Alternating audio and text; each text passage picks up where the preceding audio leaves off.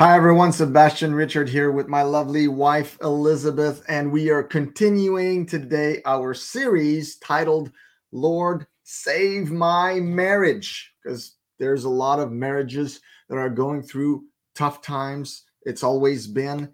Uh, marriage is not easy, and uh, there's a lot of specific challenges today in today's world, and that is affecting uh, that are affecting a lot of marriages right now and a lot of people are at their wits' end. They don't know what to do. They don't know how to save their couple, how to save their marriage. And they're pleading with God, like, help my marriage is so hard. Please, Lord, intervene, do something, do a miracle. I need your help. But before the Lord will do a miracle, He really wants you to understand the biblical view of marriage. He, there's things we need to understand and apply in order to have a strong marriage. And one of these things that we're going to look at today is uh, how a man and also a, a, wife, but especially a man, because the, the, the, that word is for a man. A man needs to leave and cleave. So, what are we talking about? Leave and cleave? Well, he needs to leave his father and mother and cleave to his wife and become one flesh with her. And as we will see, the one flesh aspect is not just physical. Liz said that. She said that yeah. to me to, today. She says, "Make sure you emphasize that it's not just physical, the one flesh." Yeah, we um we look at this title and we think, oh, that's that's really easy. Like everybody does that, right? Everybody leaves from their mom's house. We're always thinking, you know, that just means don't live on this under the same roof with your mother, kind of thing. But there's a lot more spiritual implications and just the physical implications to this. Amen. And uh, I, I, mentioned in other broadcasts because this is a, is going to be a series. This is the third part right now uh, about uh, Lord Save My Marriage uh, so the three main causes of divorce are number one, money, number two, sex problems, and number three, in-laws. And the leave and cleave teaching that we're doing today has to do with number three, the in-laws. And today we're going to give you solutions to how to avoid problems with in-laws. Uh, but if you do have problems with in-laws, hopefully we're, we're also going to provide solutions on how to fix those those problems because they can be really really daunting very difficult. See in-law problems uh, if you understand how to navigate these seas they, they can be avoided. Yeah. if spouses if the, the husband and wife are in agreement to strongly cleave and to not let anybody or anything get in between them. But the devil loves to get stuff in between spouses. It can be from the most trivial stuff to the most complex stuff and oftentimes he will use in laws to do just that. Yeah, because especially when, um, and you know, this is something that if you, even if you've been married for 10 years, this could be uh, certain problems that you've been having not realizing that the root is the the leaving and cleaving and some people think well i left uh, you know my parents house but they don't realize how uh, connected that they still are. It's exactly. like there's still an umbilical cord there, um, either on the wife's side or on the husband's side to one of the parents, and they don't realize that in reality they're not in a relationship with, um, you know, themselves. So husband and wife and God,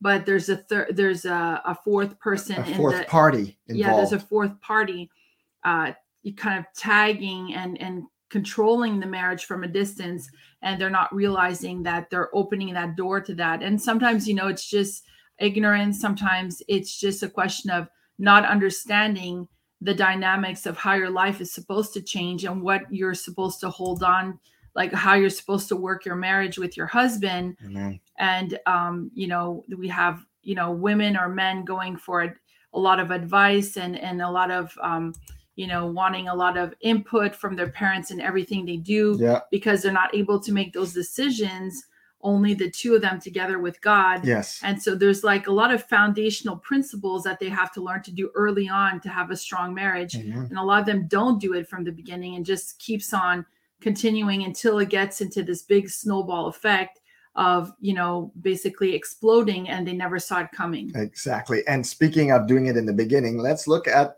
in the beginning what was said about husbands and wives. Let's go to the book of Genesis, where God says something very important uh, that defines marriage in a profound way. So in Genesis chapter 2, verses 21 to 24, we read the following And the Lord God caused a deep sleep to fall on Adam, and he slept. And he took one of his ribs and closed up the flesh in its place. Then the rib which the Lord God had taken from man, he made into a woman and brought her to the man.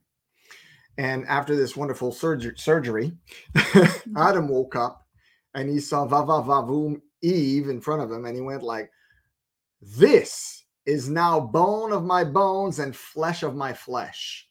She shall be called woman because she was taken out of man. And uh, this is a fascinating statement by Adam because we need to understand the context. Because just prior to that uh, being put to sleep by God for the surgery, God had made all the animal, all the animals come to Adam for the purpose of naming them. Mm-hmm. But also, there's another strange part to that passage, and I didn't jot it down in my text, but it basically says that in all of these animals, there was no suitable partner found for Adam. And I mean, you would think that God knew that already, and he did. But I think it was reemphasized that obviously Adam was a unique creation. So Adam probably had a deep longing for this intimacy and partnership because he saw it in the animal world, right? Mm-hmm. It's a lion, lionesses, and all these other animals. They all had a partner, a female partner, and he was alone as regent of creation. So when he saw Eve, this is why he said, This is now bone of my bones and flesh of my flesh. Like he knew that this strong kinship with the woman was obvious to him. And, and then in verse 24, this is why we read, therefore. Now, when you, when there's a therefore in the text, you need to know what it's there for. So the therefore is exactly the statement spoken by Adam. This is now bone of my bones and flesh of my flesh. What does that mean? Basically saying this is the same flesh as me. This is this is my partner in flesh. Mm-hmm. And she shall be called woman because she was taken out of man and they, they are they are basically from the same source. Therefore, because of this, a man shall leave his father and mother and be joined to his wife, and they shall become one flesh. Isn't it interesting? They were basically one flesh because God took the rib from Adam. So it, th- there was a component of the woman that was already part of man. And, and then when they were two, they are still to be one flesh. So they are so uniquely linked and made for one another. And in, in some translations, verse 24 says, For this reason, so, in other words, because of the statement of Adam, which basically just recognizes what happened, for this reason shall a man leave his father and mother and be joined to his wife, and they shall become one flesh. This joining, this joining is, so, you know, we know that the the the the the, the sexual act, and I hope there's no kids present. Make sure there's no kids present as you're listening to this broadcast. Of course, it's about marriage, so you want kids out of the way but the sexual act, of course, we know gives unity. It brings the two together as one but there's more components to this. The the joining to the wife is is sexual in nature it's emotional in nature it's mental in nature. I mean we often take traits after 20 years together. Yeah. we've take i take expressions from her she takes expressions from me and we're kind of becoming Even one. likes and food change likes and kind of merge sometimes. i mean she can we we, we things we you didn't often, like before you end up liking like we often eat the same stuff. Yeah i mean there's so many things that that make us one flesh. And of course there's also the aspect of bearing children. Now what is a child? When you when you are together in marriage and you give birth to when a woman gives birth to the child it's one flesh that comprises both uh, 23 chromosomes from each parent. So they did form together one flesh. So there's so many components that can be looked at uh, into this. So in this crucial passage we learn many things about the sanctity of marriage. Number one, the wife was taken from the man and was therefore once part in some form of the man. So the rib came from the man. And that so that really gives us the, the, the ingredients to make the wife that God used were really taken from man. So this was the original design of creation. It was oneness. So, to soothe man's loneliness, because it's interesting in Genesis, God, you read the first chapter, God created this, God created that. And every time God says in it, and he saw that it was good, and it was good, and it was Yeah. good, and it was good. Mhm. And then he says the first not good in all of creation is when he notices that man is alone. It is not good that the man should be alone. I shall make a partner suitable for him. That's what God said. So there was the first not good in all creation. In other words, there was something that needed correction, that needed addition. And God made sure that this was provided. So to soothe man's loneliness, God resorted to but it's it's also a message to mankind that's why it's in the bible it's not just yeah, no, it's also for it- mankind. it, was yeah. planned it was planned that way but it's important for him to for us to understand that it Community. not good for a man to be alone We're we not- see that a lot yeah. you know you'll see uh, for example somebody that's been married for like i don't know over 50 years and then the wife dies because you know they're old and then oftentimes the husband will die not shortly after because it's just like one of those things unless they re- they can remarry they just kind of wilt you know and and it's just like over after Yeah, and it is uh, so. I, I'm glad you brought that up. It's true that it's also not good for man, the mankind, human being, to be alone either. We have this Mhm. sense of community, this need for community yeah and communion and intimacy with other people that is very crucial to our uh, emotional well-being. yeah And uh, it's actually proven scientifically that in order for a human being, a human being to be well balanced emotionally, they need to have an encounter with other human beings, at least three different ones every day. That is what keeps a human being well balanced emotionally.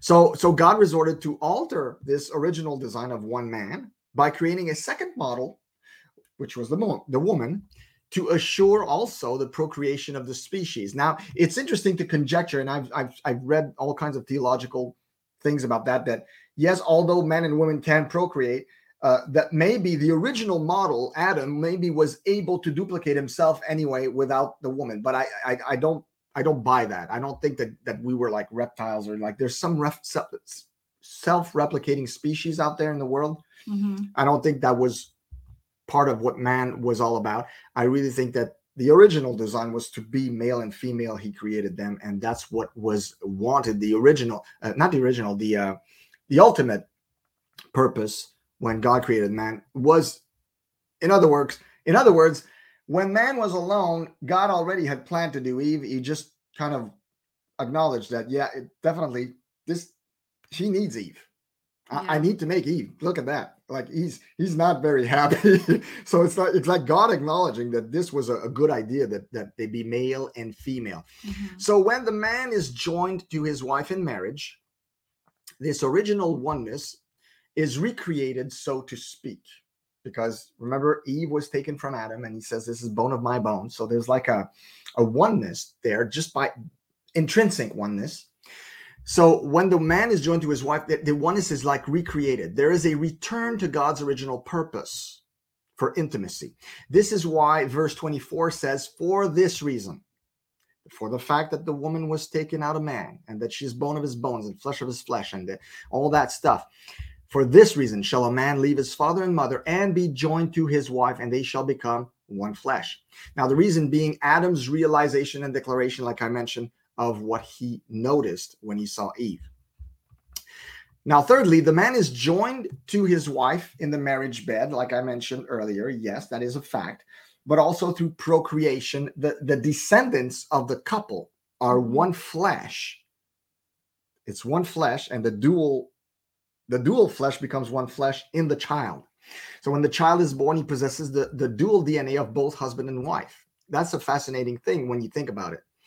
And number four, it is interesting to note how God speaks in advance of the importance, the importance of the detachment that must take place on the part of a man who wishes to marry. What do I mean by speaking in advance? Is remember, Adam and Eve, they didn't have no daddy or mommy. They Mhm. were they were the firstborns, the first ones of creation, and they had no father or mother. But God is speaking forth from here on here on out. Man shall leave his mother and father and cleave to his wife. So God was foretelling how it's going to be from here on. Man would have to leave and cleave. And I wanted to share an image with you, and, and I don't want to mess this up. I just had an image that I wanted to share with you guys. I thought it was interesting. That let me just check here. There it is. So I thought this was interesting. Uh, the verse Genesis 2:24, this is why a man leaves his father and mother and becomes attached to his wife and they become one flesh. Someone did some theological work here and shows all kinds of stuff. So here uh, father and mother, we see the complete family model. This is why a man, that's the maturity, not a boy, not a teenager, a man leaves. So leaves is the transition. Uh, his father and mother and then we see a new family becomes attached attached so there's a new attachment created yeah. To his wife who, the, who then becomes the complement to this man. And there's the process they become one flesh. So there's the deep intimacy and there's a process of becoming. And it, and it is not like the marriage ceremony the, the first few days of marriage when there's the sexual intimacies, all that, you become one flesh then, but it's also an ongoing process. Yeah. As you notice when your the marriage becomes more mature, you realize that your tastes kind of have become her tastes and her tastes kind of have become your taste. You still have differences here and, and there. The, you're, not clones, but, but by any stretch of the imagination, but there's stuff that really uh, I mean, she laughs at jokes today that I used to make the first year of marriage that she didn't even get that's how much we become one flesh. Like I laugh at, at her humor and because he had a yeah a different sense of humor than I did, but you know there's also the aspect of you know you can think that you're you're one because of the sexual intimacy, but you're not really one because there's things lacking in your mentality and the way that you think about certain things. Um, I'll just give you one simple example. You know, if uh, he was raised Catholic, you know, starts to get to know, um, you know, let's say the Protestant religion and starts to embrace, um, you know, church, uh, the church that you go to.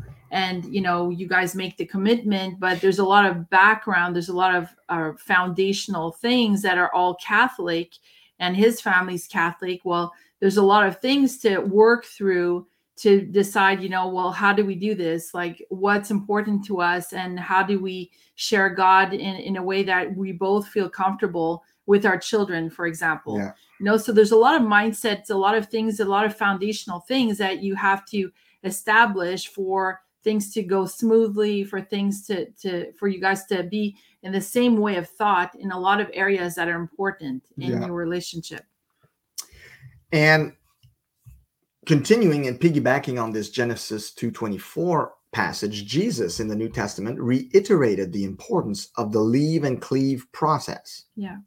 In Mark chapter 10, uh, also in Matthew, but in Mark chapter 10, verses 6 through 9, he said, But at the beginning of creation, God made them male and female. For this reason, a man will leave his father and mother, and so he's basically sta- uh, quoting Genesis, and be united to his wife and the two will become one flesh. But then here's what Jesus adds, which is interesting. He says, So they are no longer two, but one flesh. And it's funny because Adam in the garden alone started out as one flesh. So, so they are no longer two, but now one flesh. So therefore, what God has joined together, let no one separate. So Jesus gives us that little extra uh, sanctity uh, portion here where he's really re-emphasizing the sanctity of marriage, of how they are put together by God. Now, I want to talk about how successful marriages have this trait in common. The trait simply being that this has been applied well. The leave and cleave process has been done well. You know this. No, think of your surroundings. Think of any successful marriage that you know of and we all know some really successful marriage, Christian marriages I'm talking about. Think about the successful Christian marriages you know about. And the leave and cleave process was done properly. Now, some do it by intuition, they just they just get it. They naturally get it. Others through painful growth uh, it's more painful the learning curve for some but they've managed to do it and as a result they have a strong marriage. But the point is they were able to do it. And they and you know they don't necessarily tell you this in premarital classes. I mean we've been fortunate. We had a pretty good premarital class where we had a lot of good insights but that's not the case for everybody. And, and, and so it's the importance of knowing that if a man fails to successfully leave and cleave the marriage will suffer and that is a guarantee. If the let me repeat that. If the man fails to successfully leave and cleave it's a dual thing. It's not one or it's both. It's a it's a, they come together. It's a package deal. You leave and cleave. Mhm. that's what makes a, a strong marriage. You leave and cleave. Now if a man fails to do that the marriage will suffer. So here's the question that you guys might be wondering. How does a man successfully leave mother and father? I mean, there's some men who have no problem leaving mother and father because they don't like their parents. They had either they had mm-hmm. bad parents, either they don't res- well, I shouldn't say respect their parents, but you know what I mean. They, they might not come from a family that they feel like, oh yeah, I, I'm leaving behind some such great relationships. But for some others, they have such powerful, strong relationship with their parents. They love their parents. They feel they were blessed by their parents. And this process might be a little bit more painful for some than for others. Okay. So, number one, and I want to make sure you understand this leaving does not mean forsaking or abandoning. Don't make that mistake. So leaving your parents does not mean forsaking them or abandoning them, which which is just wrong. You don't want to do that because uh, keeping keeping uh, that relationship alive by making sure they're okay, by by caring about them, Mhm. is part of honoring your parents. So you don't want to break the fourth commandment because you're leaving and cleaving. You don't want to do that. yeah. Number two, leaving means to cut. This is very important here. To cut a spiritual umbilical cord. There's a spiritual umbilical cord. Some might call it a soul tie. Now, it, here's the here's what I want to do. I, I want to do a differentiation. In a healthy parent-child relationship, there's a spiritual umbilical cord that is a normal soul tie. It's normal to have a soul tie with your parents. They're your parents. Obviously, there's a strong attachment. It's normal. Yeah. But there are unhealthy parental relationships where the soul tie becomes demonic. It becomes bad. There's control. There, there's there's mind manipulation. There's Manipulation, it's toxic. Now, so here's what I'm saying. Cutting the spiritual umbilical cord is normal in the process of leaving and cleaving. Uh, but so so in other words, that that soul tie it's normal if it's a good relationship. So you at least reduce the thickness, if I can use that expression, reduce the thickness of the soul tie with your parents. But in some cases, it's necessary if the relationship with the parents is toxic and you want to cleave, leave and cleave properly to your wife, to cut them off altogether. Now, this is for another broadcast, and I'm not going to get into this. But all I'm saying is that it's normal to have a soul tie with a parent, and, and not all soul ties are toxic in the parental uh, uh, child parent relationship. Yeah, so uh, I'll just expand a little bit on that. Yeah, so, go ahead, Liz. So, for example, if you have a good relationship with one of your parents, let's say you're the the woman in the relationship, and you're uh, you have a godly father in the picture. Um, he's always given you really sound advice. Maybe the the man that you married is not as strong spiritually, so you tend to go for advice to the father a lot. And that can cause some friction because you know a man needs to feel like he's leading his wife spiritually physically and, and in, in every area Yeah. of their life. So it's very delicate to uh, when we say that you know there's a tie there it has to be broken off because um, you want to have that unity where your husband is going to have to learn how to lead you spiritually as He has well to learn it. now, that doesn't mean that you can't have a relationship like you was saying with your father, but it just means that when it comes to important decision making, when it comes to certain things, you're going to have to be very wise in how you implicate your father in that because too much implication, if it's not wanted by the husband, can cause friction because it's going to make him feel like he's doesn't have your back like he doesn't know where he's going. Yeah. and it, it might make him feel very insecure and might um, and i know some of you are thinking yeah well my dad has way more experience. Maybe my dad's a pastor. Maybe my dad's in ministry. This guy that i married you know he's a baby christian for example. He doesn't know enough or whatever. So it's it's very delicate you know. It's it's better like to almost try to implicate your husband and say you know um you know maybe in this matter you'd like to go see um, somebody that you have confidence in for advice in this area. Maybe he needs a spiritual mentor you Yeah. know to guide him in certain things that that you know a man needs guidance with.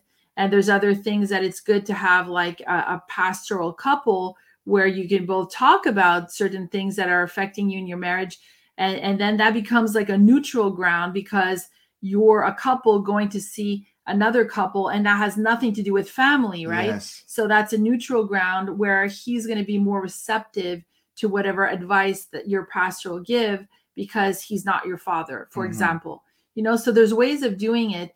And that doesn't mean that you you can't have a relationship with your dad and pray with your dad and stuff for your marriage. It just means that you're not going to ask him always for advice and and kind of say, "Well, my dad said this. My dad said we oh should yeah, do no, this." that- so that's yeah, so you know what I mean? problem. when you start getting into that, Yeah. then that's when the the husband can feel threatened. Yeah, or, or, or, vice versa too.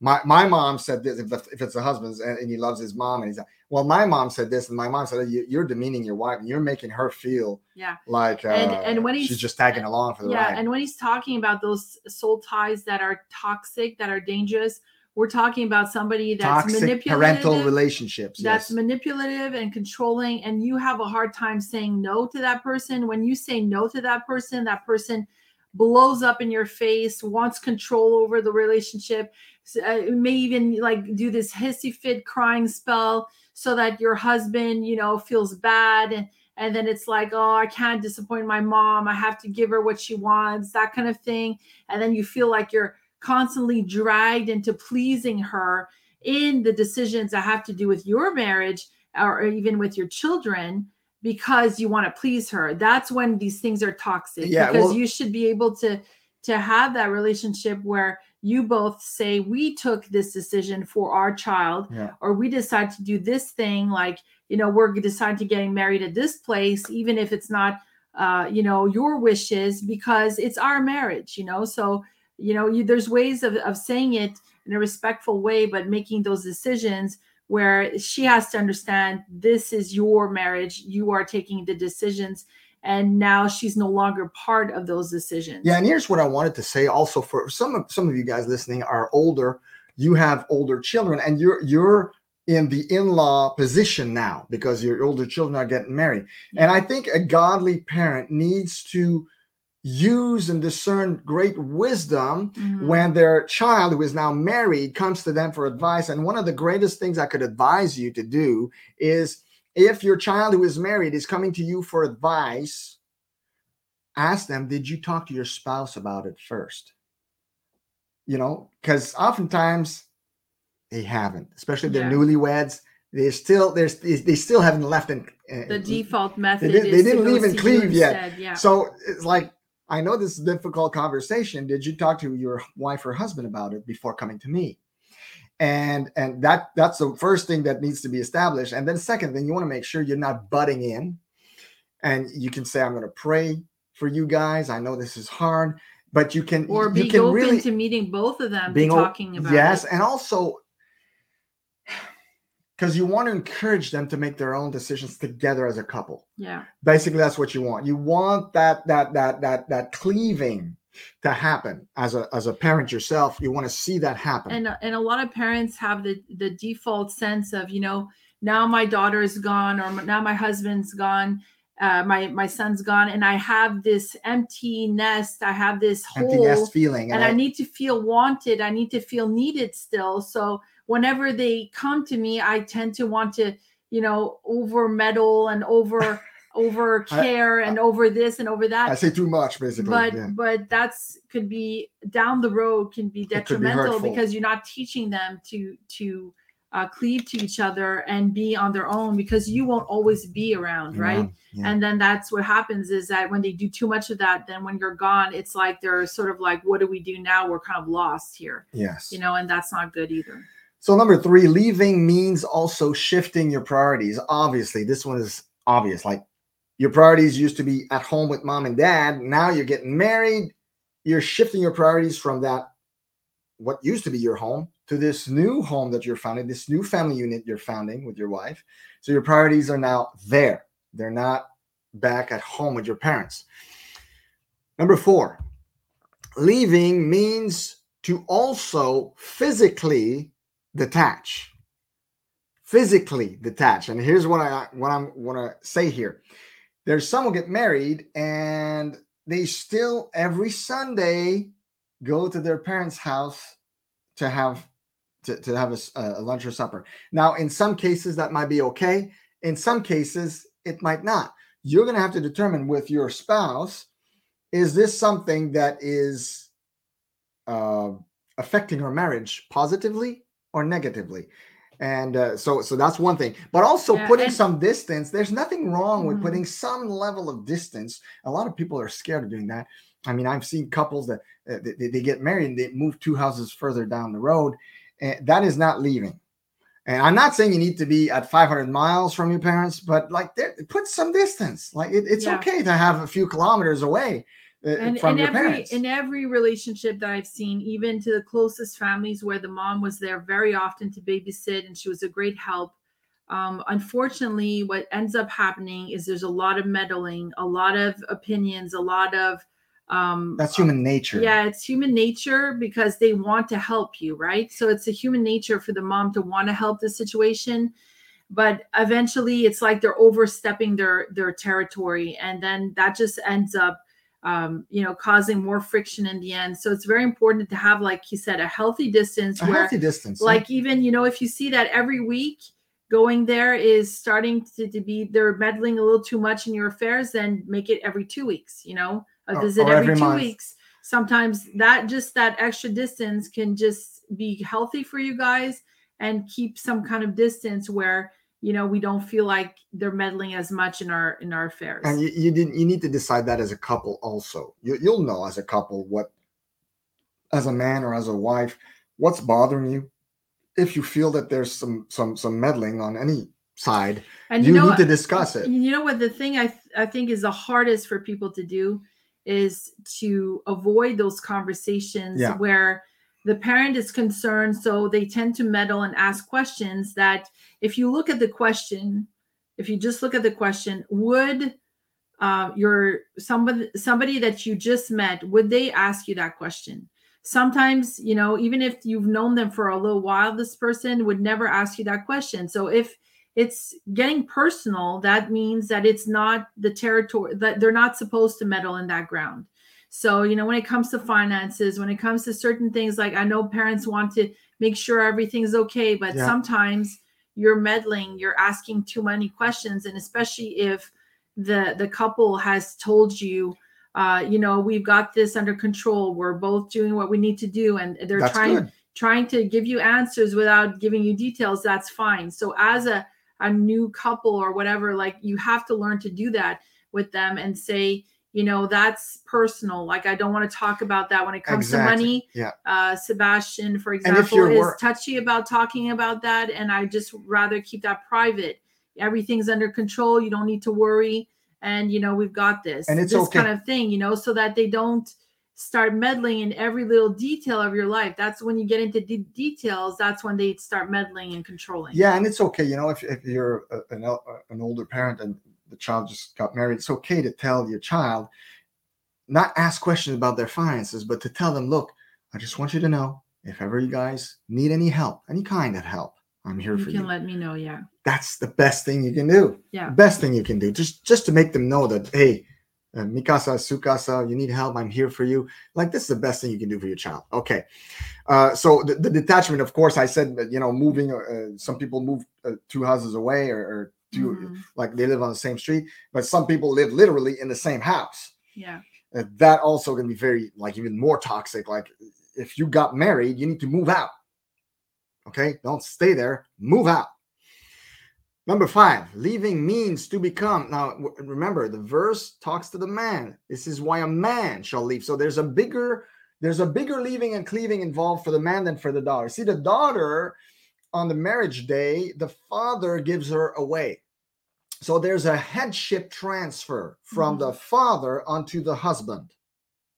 So the, the father is basically agreeing, saying, okay, she was under my care, now she's under your care.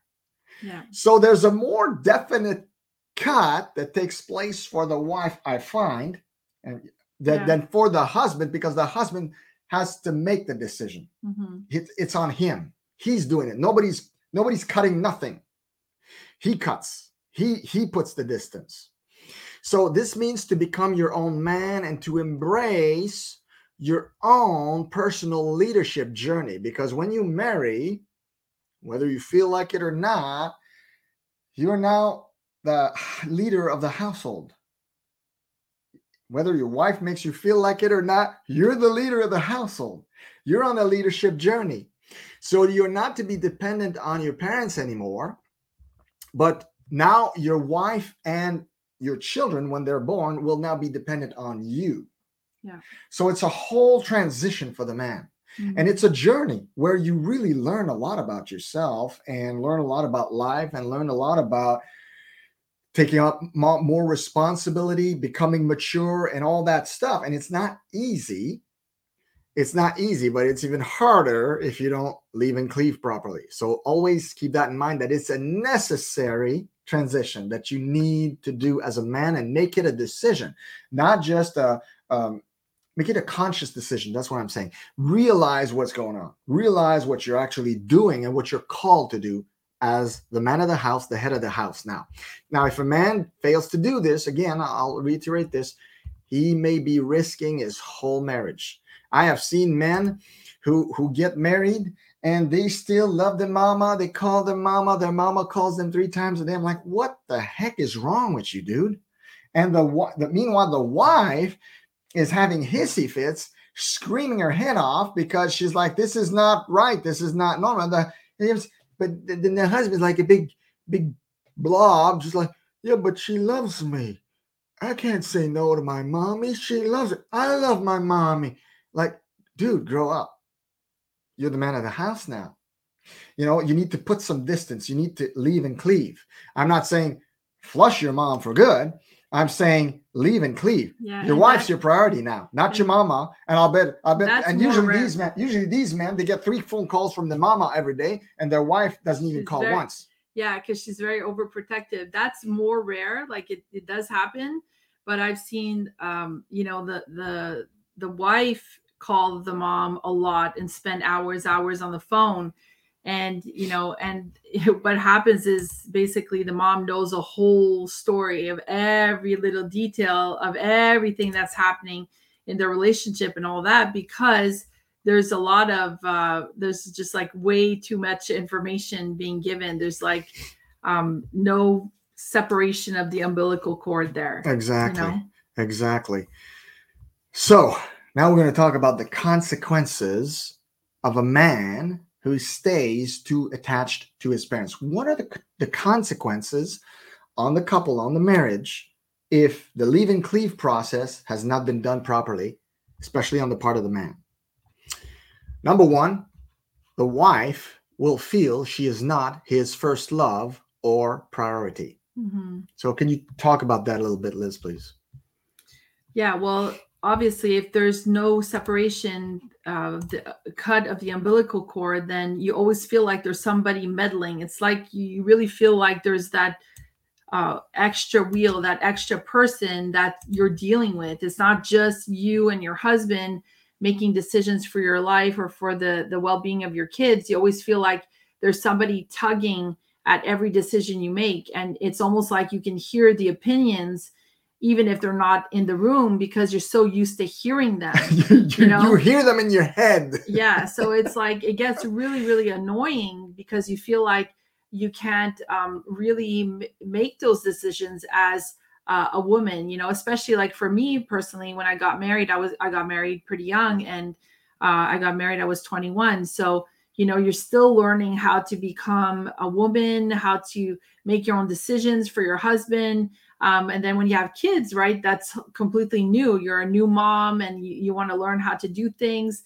And so obviously the mom will help you out in this area with advice and that's fine.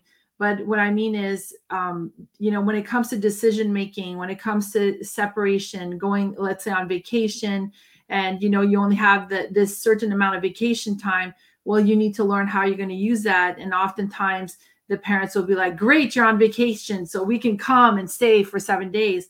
And you're like no no that's not what i want. Like me and my husband my husband and i decided to do this with our son or our daughter. And you know we're gonna give you know give you guys this and this day but we want to do this and this and you have to set boundaries set boundaries know? yes. There's those boundaries because otherwise you know the the, the parents will take everything that you i mean if you don't put the boundary they'll just take they, it they might. Well it depends on the parents. There's some parents who are Yeah. very respectful. Others they, they they they they put their noses too much in your business.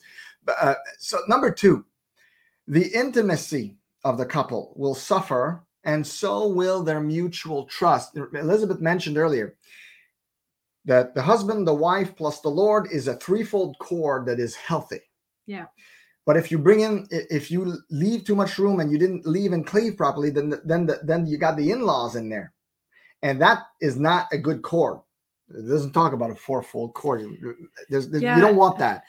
And and i just want to say you know especially if you're new in marriage like you've been married just for a couple of years um that trust issue if you've never make it if you've never broken that uh, umbilical cord for example and you haven't fully trusted your husband because you know he's less experienced in finances Mm. he's less in- experienced spiritually Yeah. or whatever it is then what happens is you're always kind of having a foot in the the area of let's say it's your father or your mom that's that's always giving you that advice that spiritual advice or that financial advice then you haven't really created that full intimacy and that full trust yes because you know and and sometimes it can be scary because you're maybe young in the relationship maybe you're both young and and, and that's where you have to rely on god and say god you know i can see that he's not experienced enough in this area but show him Yes. teach him so that he learns these things and and then then you're going to see him grow and it's scary at first in certain areas because you might be did, like I, did i scare you because you know because like for example for us sebastian you know didn't have the greatest dad. Um, he was very not present in his life didn't teach him about anything there were a lot of learning and, curves and was on lots. welfare a big part of his life so he couldn't give him that foundation. So i had to sit and say okay god i trust you to to lead him and to show him in these areas where you know i could see that he didn't have that foundation. And and sebastian wanted it to work so you know he read a lot of books on marriage he listened to broadcasts on marriage. And you know just being close to god Yeah. just makes such a difference because you will um, learn you know these things from the lord. The lord will show you when you you lack a certain thing. He'll show you that you need to learn a certain thing so right? that's a great prayer for a wife to, to ask god lead him to be a leader.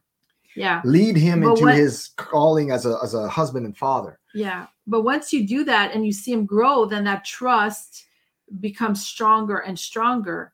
And then in other areas you have more trust and more trust and that builds a solid foundation. Amen, so yeah. but you have to make that step in saying like i know a, a girl she thought that she administrated finances way better than her husband because her mom had taught her how to like you know split up a penny in half kind of thing.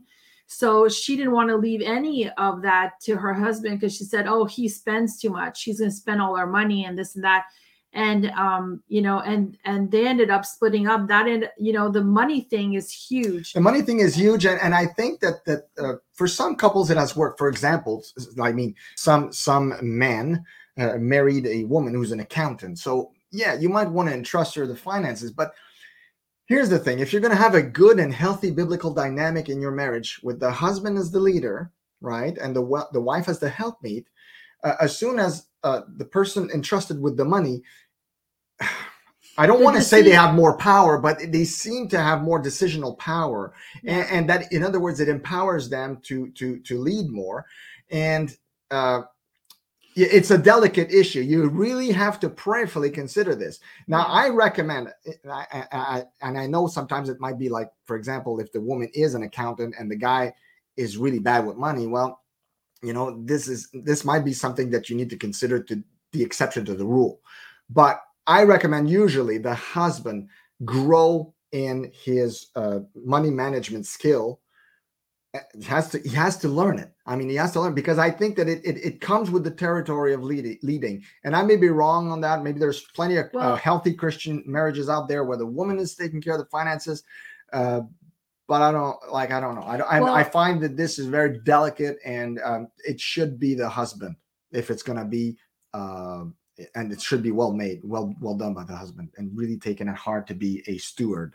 Well, I think they should do what we've done is that the decision making you take it together. You the decision making has to be done with both of you. Yeah. You both have to be okay with the decision making of how you take care of the bills and who pays what and what is divided for what in what area because especially when there's kids involved there's finances that go you know so how do we split this? How do we do this? How do we agree to yeah. educate our children? Where does the money go for that? All those important decisions should be taken as a couple. Together. But for example let's say your husband is a blue collar guy and he's not really good at the finances you're not on time with this kind of stuff you can still do the administration but at least you guys discuss the most important things of where things you know the priorities where they are and exactly. how you're going to split so that there's no fighting and no oh i didn't know you did this and uh, that surprised me. yeah, exactly. whatnot you know what is that new Porsche in the driveway? What happened? You know, we sold our house. What?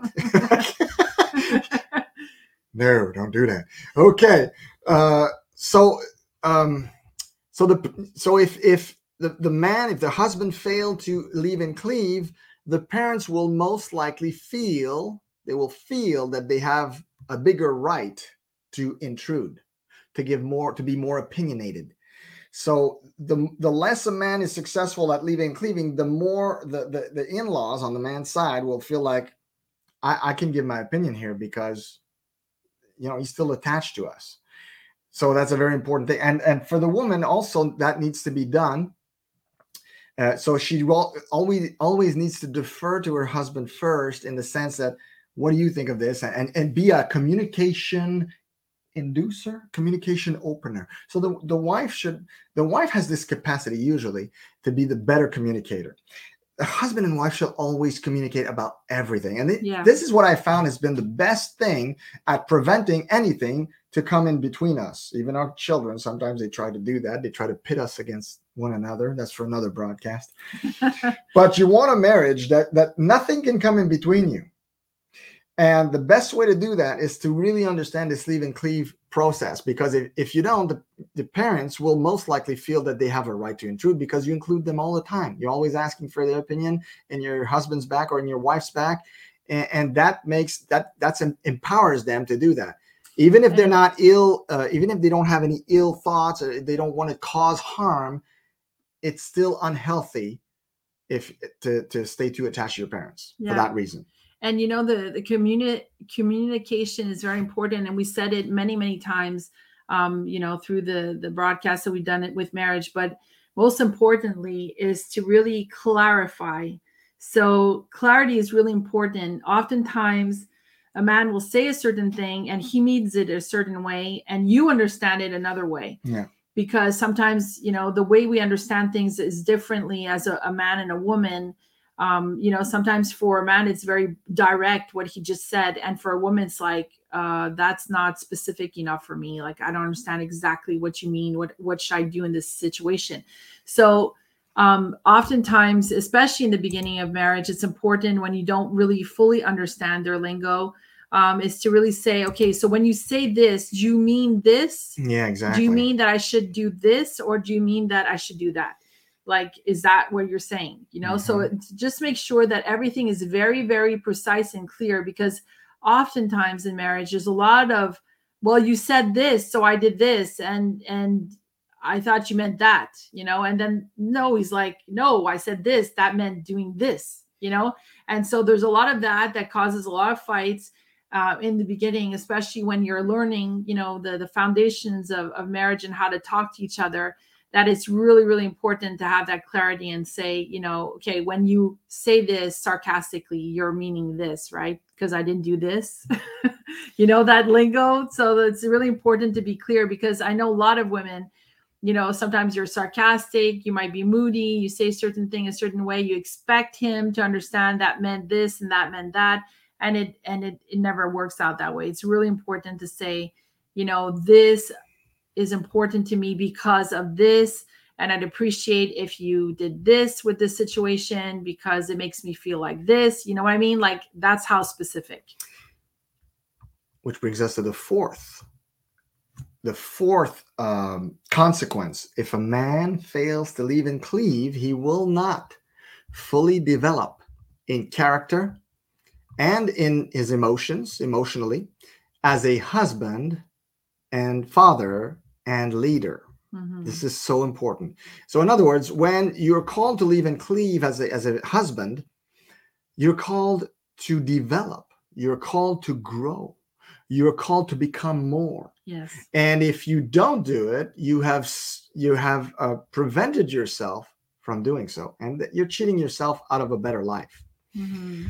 number five now i mentioned that earlier. The, the marriage will form a fourfold cord or maybe a threefold cord because sometimes what happens is you include the, the in-laws and you kick out christ because that's what happens. If you disobey the word of god you're kicking out christ because you didn't leave and cleave. And and you're saying in-laws you're awesome. Come in here. And, and now this this is not the, the threefold cord you want. You want the threefold cord of husband wife and christ. And you want the husband to always defer to jesus christ in his life. That is how he's going to grow. That is how he's going to learn to become a better husband better father all this good stuff. Now uh, when when the, the the that is not done properly the leave and cleave process i- it's a big mess. It's a big mess and that kind of threefold cord when it's realized usually it's late and it can be very hard to break so what can hen- end up happening is that there was too much room given to the in-laws for some reason and now the couple's like "We- we're in a mess here we need to cut them out of our lives this can cause grandparents tears and uh, a whole kinds of emotional turmoil in the couple's life in the married life Mhm. in the in-laws' life, the grandparents, all that stuff. You want to avoid that. So if it's done cleanly and properly as a, as newlyweds, it's going to avoid so many other problems down the road that that could cause divorce, could cause Yeah, and maybe all you, kinds of maybe you're listening to this because you've been married for like 10 years and things have been on the rocks. I mean, there's no better time to do it than right now. And it's just it's just about creating those good boundaries. There's a series called Boundaries boundaries. Yeah, um, By that you can Sound. get on christianbook.com. It's done by Christian psychologists, very like excellent, it was very excellent. we went through the whole audio series and it really teaches you the importance of respecting yourself as a person respecting yourself as a couple and setting the right boundaries and how does that work in christianity? Because oftentimes you know uh, christians have a hard time with that you know even with when it comes to church right?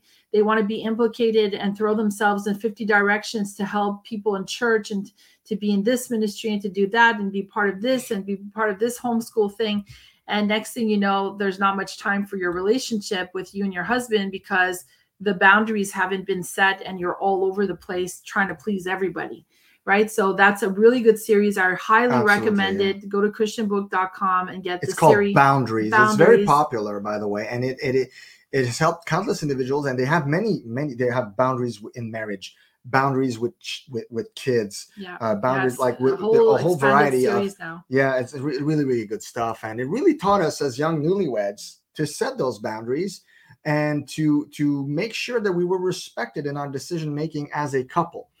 Yeah, and before you continue, I want to also explain that you know for a lot of people, especially people that are not saved, okay, and I say this, but in reality, I've lived the same thing, and my parents were saved. So my my dad had remarried because my mom had passed away, and so you know th- there tends to be this philosophy where and it's hard for a lot of parents to, to understand this whether christian or not christian is that it's like they understand that they're the the center of their family right? Because they've been established. They've been you know uh, married for so and so amount of years. And so they tend to think that when the husband the the the newlyweds get married um so the new person whether it's the the you know let's say it's your daughter they're the welcoming husband, they're welcoming him welcoming in the their family. in their in, in their, their existing circle. existing family unit. Exactly oh we're welcoming this new uh, this new wife of our son into our family or we're welcoming this new yeah. son-in-law into no you're not. They're leaving and forging their their, own own, family unit. And that's that's a wrong perspective. And right away that's a red flag if Yeah. they think it's okay to be welcoming. I'm not saying don't welcome them. Uh, uh, that's not what i'm saying. It's great but thing. you have to understand that but you have to that understand your daughter or your son is leaving to create his own unit is your his, his own, own circle. Yes. So there's a rift there. There's a separation and that's normal. And I'm That so is glad- a, a healthy separation to to live and it's normal that you will feel that separation. It will hurt. You will feel Oh, like yeah, yeah. like there's a separation There and a you don't have access to the person as much. Yeah. and that's going to take time but you're going to develop a new relationship where you feel like okay i'm still part of this element of the relationship. I'm not completely out of the circle. They're creating their circle. I can still come and see and, and benefit of that circle and all the joys that you know that the kids have uh, you know the grandparents side of it and and the relationship you know you're going to want to have a coffee with your daughter or your son once in a while and and keep that relationship going.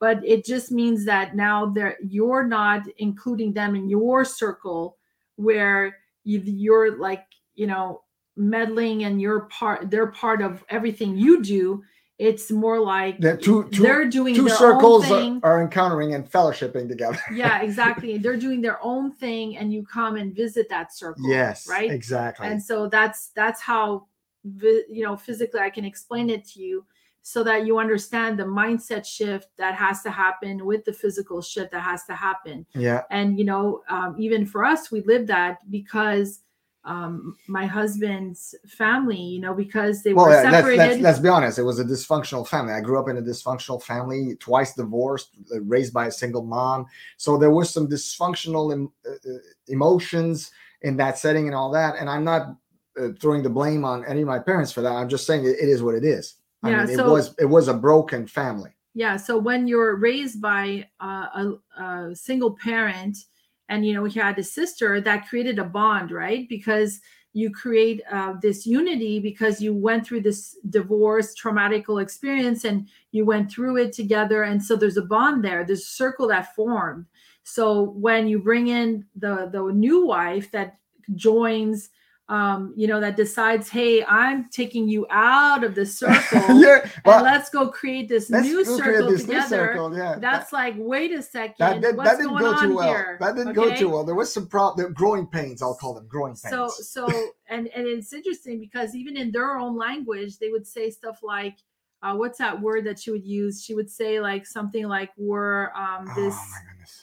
Like they found a word for it, like this unity that Like- they like had. you, this our unit. bubble. That's our unit. That's our little Like, bubble, welcome- and like welcome to our welcome to our, little little bubble. Yeah, but in welcome reality, I was taking him away To from form a that new bubble, bubble. to create this new unity. Uh, you So- weren't you weren't taking me away. I was willfully wanting well because I was marrying bubble. you. Yeah. I mean because But- we were deciding to get married. But the point so is, it's yeah, just important to understand that aspect of it how it's not that it's eh, that you're leaving the person completely it's just that it's shifting and you're creating It's your shifting. own circle uh, where you love and trust each other as husband and wife with god present and that is the main focus amen. to have a strong marriage with the children and you know there's times to have that fellowship with them but you know you have to understand that you're going to have that separation And you know that's kind of normal because we live in a society that encourages, the opposite I would say, extreme extreme affection towards our parents.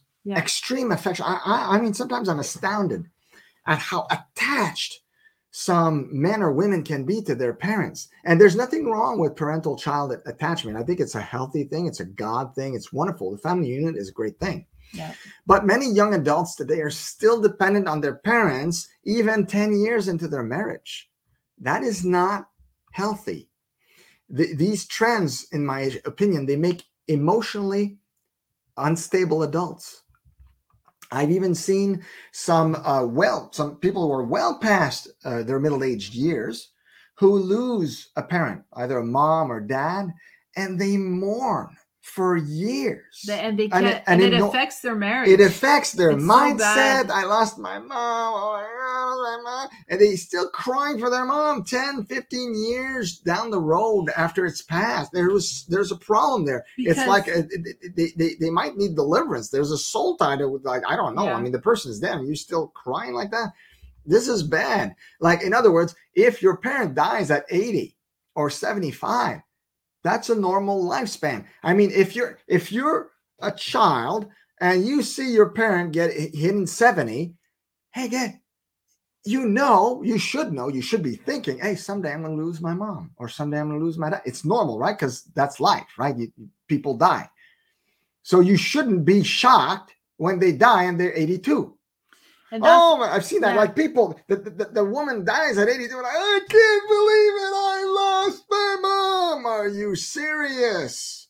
For real? You didn't see it coming? yeah.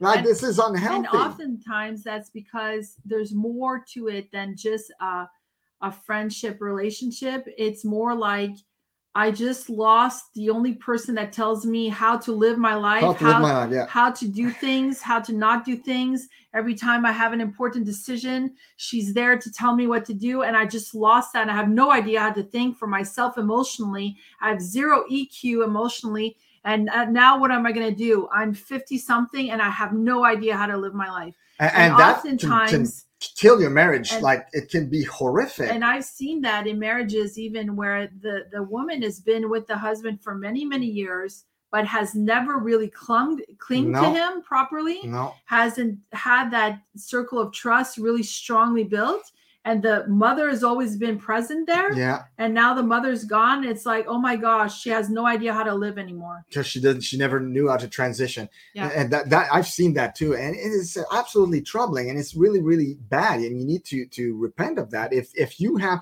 and you know what? I want to talk biblically here.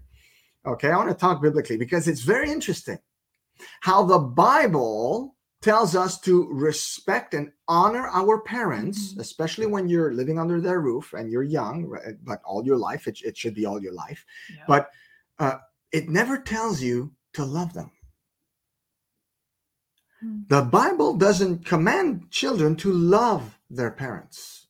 Now, it's fine to love them. We should love our parents. They're our parents. And, and we naturally love our parents, usually, if they're good parents.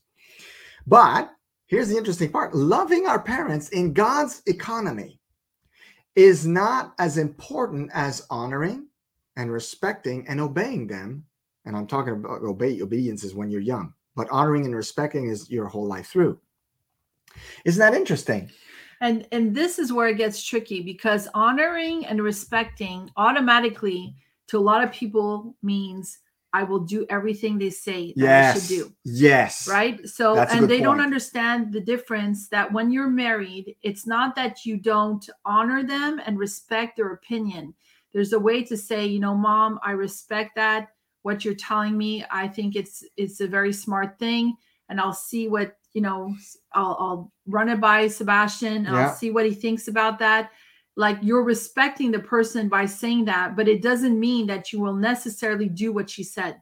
Because if your husband does not agree with it and if it's not something that you know you you you know sometimes i know there's things that my mother-in-law told me that i knew he would never go for because i just knew him that well and i know how he thinks as a christian leader.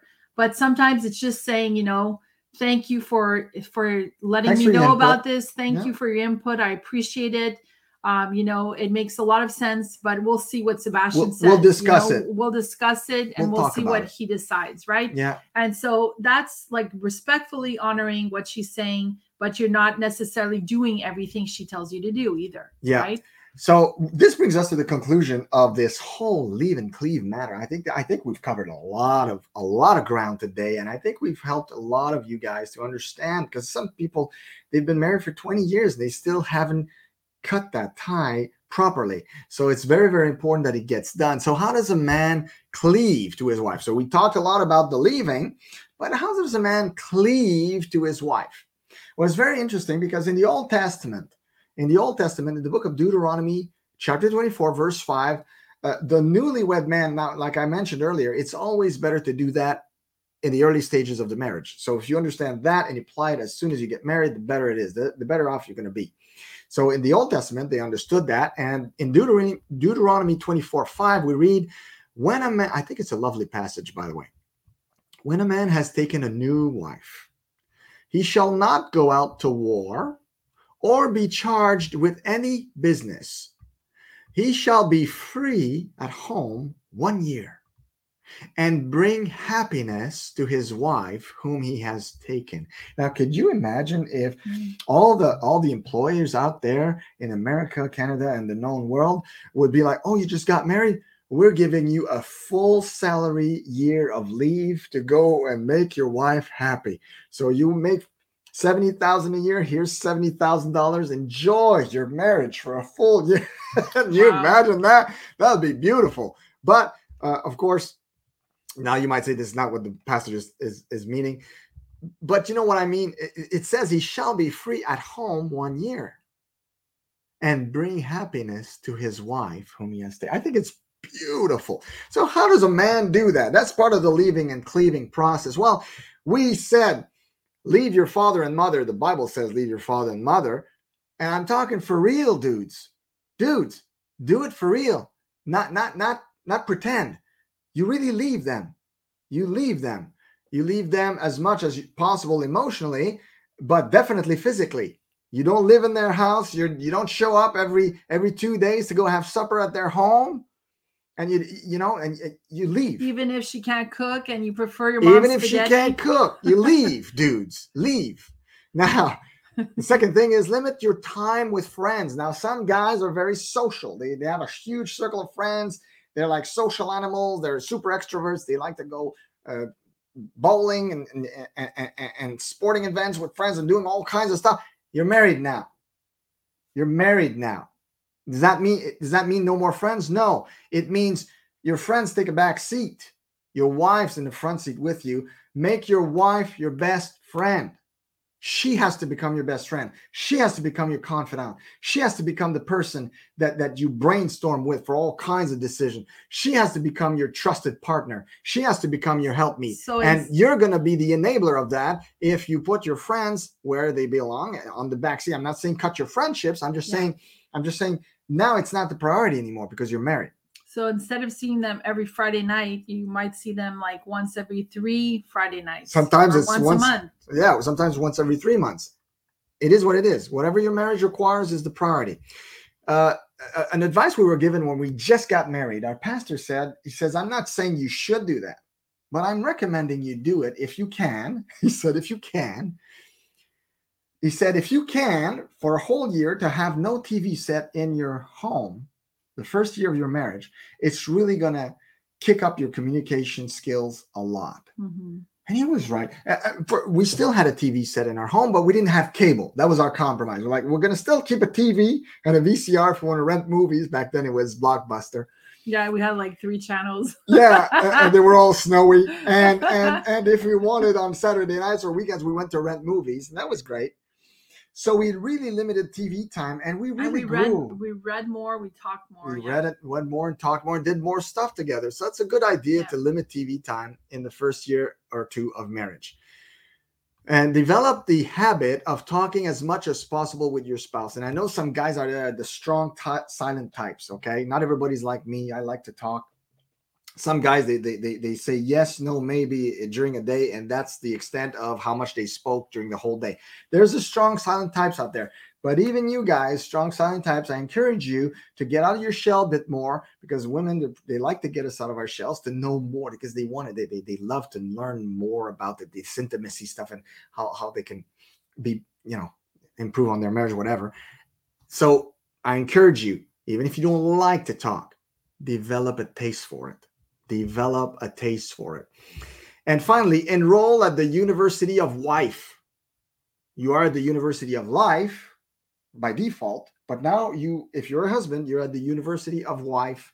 And likewise, if you're a wife, you're at the University of Husband. But I think uh, it's better, it sounds better wife because it sounds life. It sounds like life.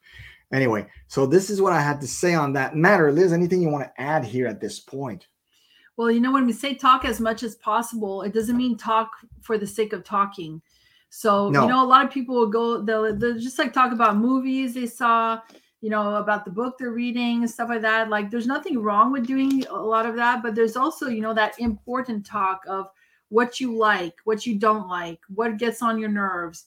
Uh, you know, like there's a lot of different aspects that Your if dreams, your wife your asks fears. you questions, you know, elaborate, explain a little more because a lot of guys are like very flat in their explanation. They're just going to give you a one liner.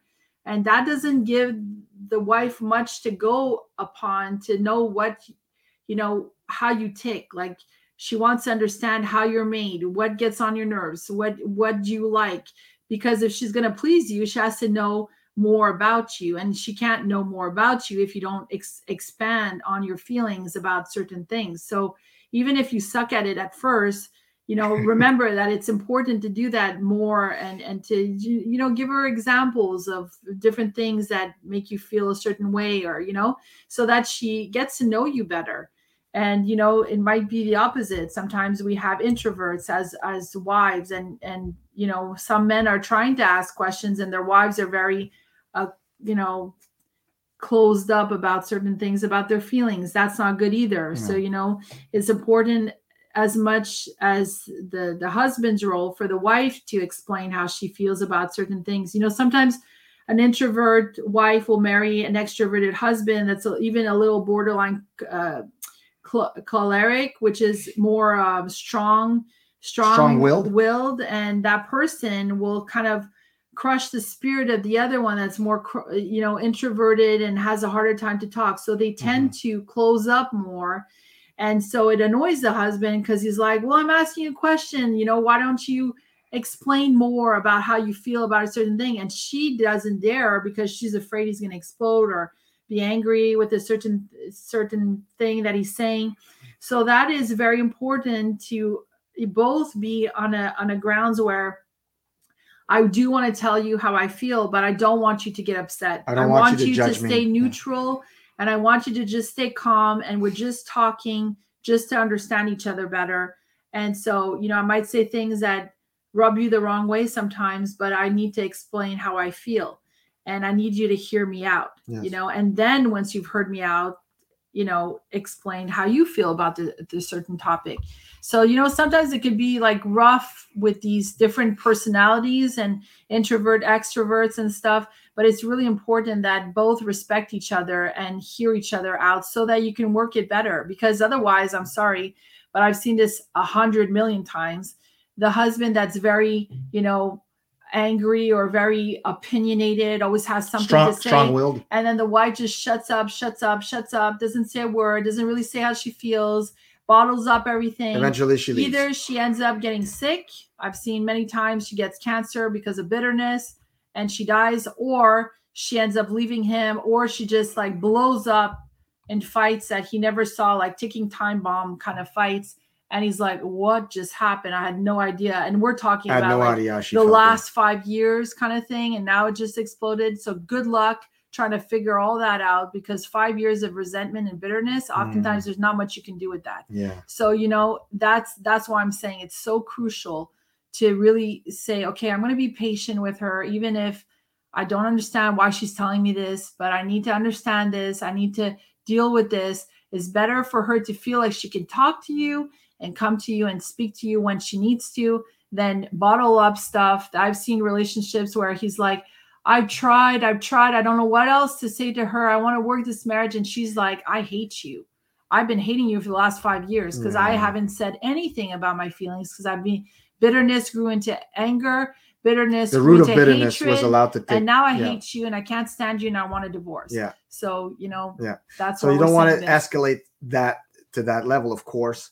uh, so all this to say uh, open up those communication valves and Yeah. respect one another do it in love do it in grace always reassure the other one if you're going to talk about something that's touchy say hey Yeah. i want to reassure you that i love you i respect you and i'm happy that you're in my life however here's what i want to talk to you about tonight or today or not not late at night if ideally uh, so next time so this concludes uh, the leave and cleave uh, teaching session that we wanted to teach today. Next time we'll be talking about a man needs to lead.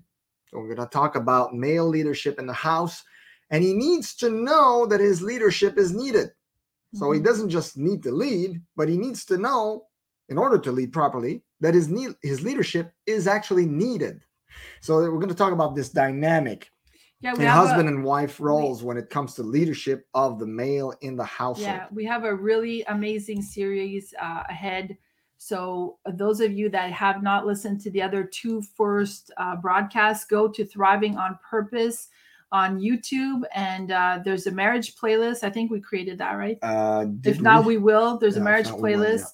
Um, or you can just put in the search bar marriage, and you're going to find these uh, last broadcasts that we did, where we did uh, another two of them. This is the third one. This is the third one. Yeah. Um, and also, we'll be putting all this uh, series on uh, thrivingonpurpose.com. So, in the next few uh, days, you'll see that there as well. Lord Save My Marriage. So, we'll put the first episodes there so you can go listen to them um, and just, ca- you know, recap. If you know Christians that need to hear this broadcast, Yes. that need this, you're like, man, that would be so helpful for my sister's marriage or whatever lead them to thrivingonpurpose.com i'll make it available for you guys to to sign in there and just you know be part of that academy to have access to all this really good information um, and also if you guys want Oh, any yeah. kingdom uh, nice. apparel uh, this is an example of a tumbler i created kingdom patriot um, you can go get all our stuff through uh, on etsy just search for thriving on purpose uh, store, or you can just put in King, Kingdom Patriot Tumbler and you'll see it. Um, we also, uh, you can access all our stuff through thrivingonpurpose.com. Our academy's there. yes. Um, and you'll see on the bottom, there's a menu where uh, there's, I think it says shop, where you can, it leads you to our shop. Um, and you see all our digital downloads, everything we offer. We have free courses, we have all kinds of stuff there for you guys. So check it out. If you want to give to this ministry, if you've been blessed by our teachings, you can sow as well. You'll see that on the bottom of the page at thrivingonpurpose.com. As always, if you've liked this video, put a like, click the subscribe button because you don't want to Oh. miss our coming episodes because Yeah. you're going to be notified that way. Click the notification. And I just bell. wanted to tell you if you guys Yeah. have any questions about the broadcast, if you're like, well, I live this situation and I, you know, you didn't address this certain thing, or maybe next uh, another broadcast you can do a Q&A and just, you know, ask away, ask your questions. What do I do about this? Or uh, you mentioned this and this, but what about this kind of situation? Yeah. We'd be glad to uh, answer your questions in a Q&A. So you, you can cents. write to us to at uh, support at thrivingonpurpose.com or you can go to our facebook page um, just find us on facebook thriving on purpose you can write to us uh, directly through the messenger um, button as well Amen. So that covers it for today. Be blessed. and thrive on See you next time.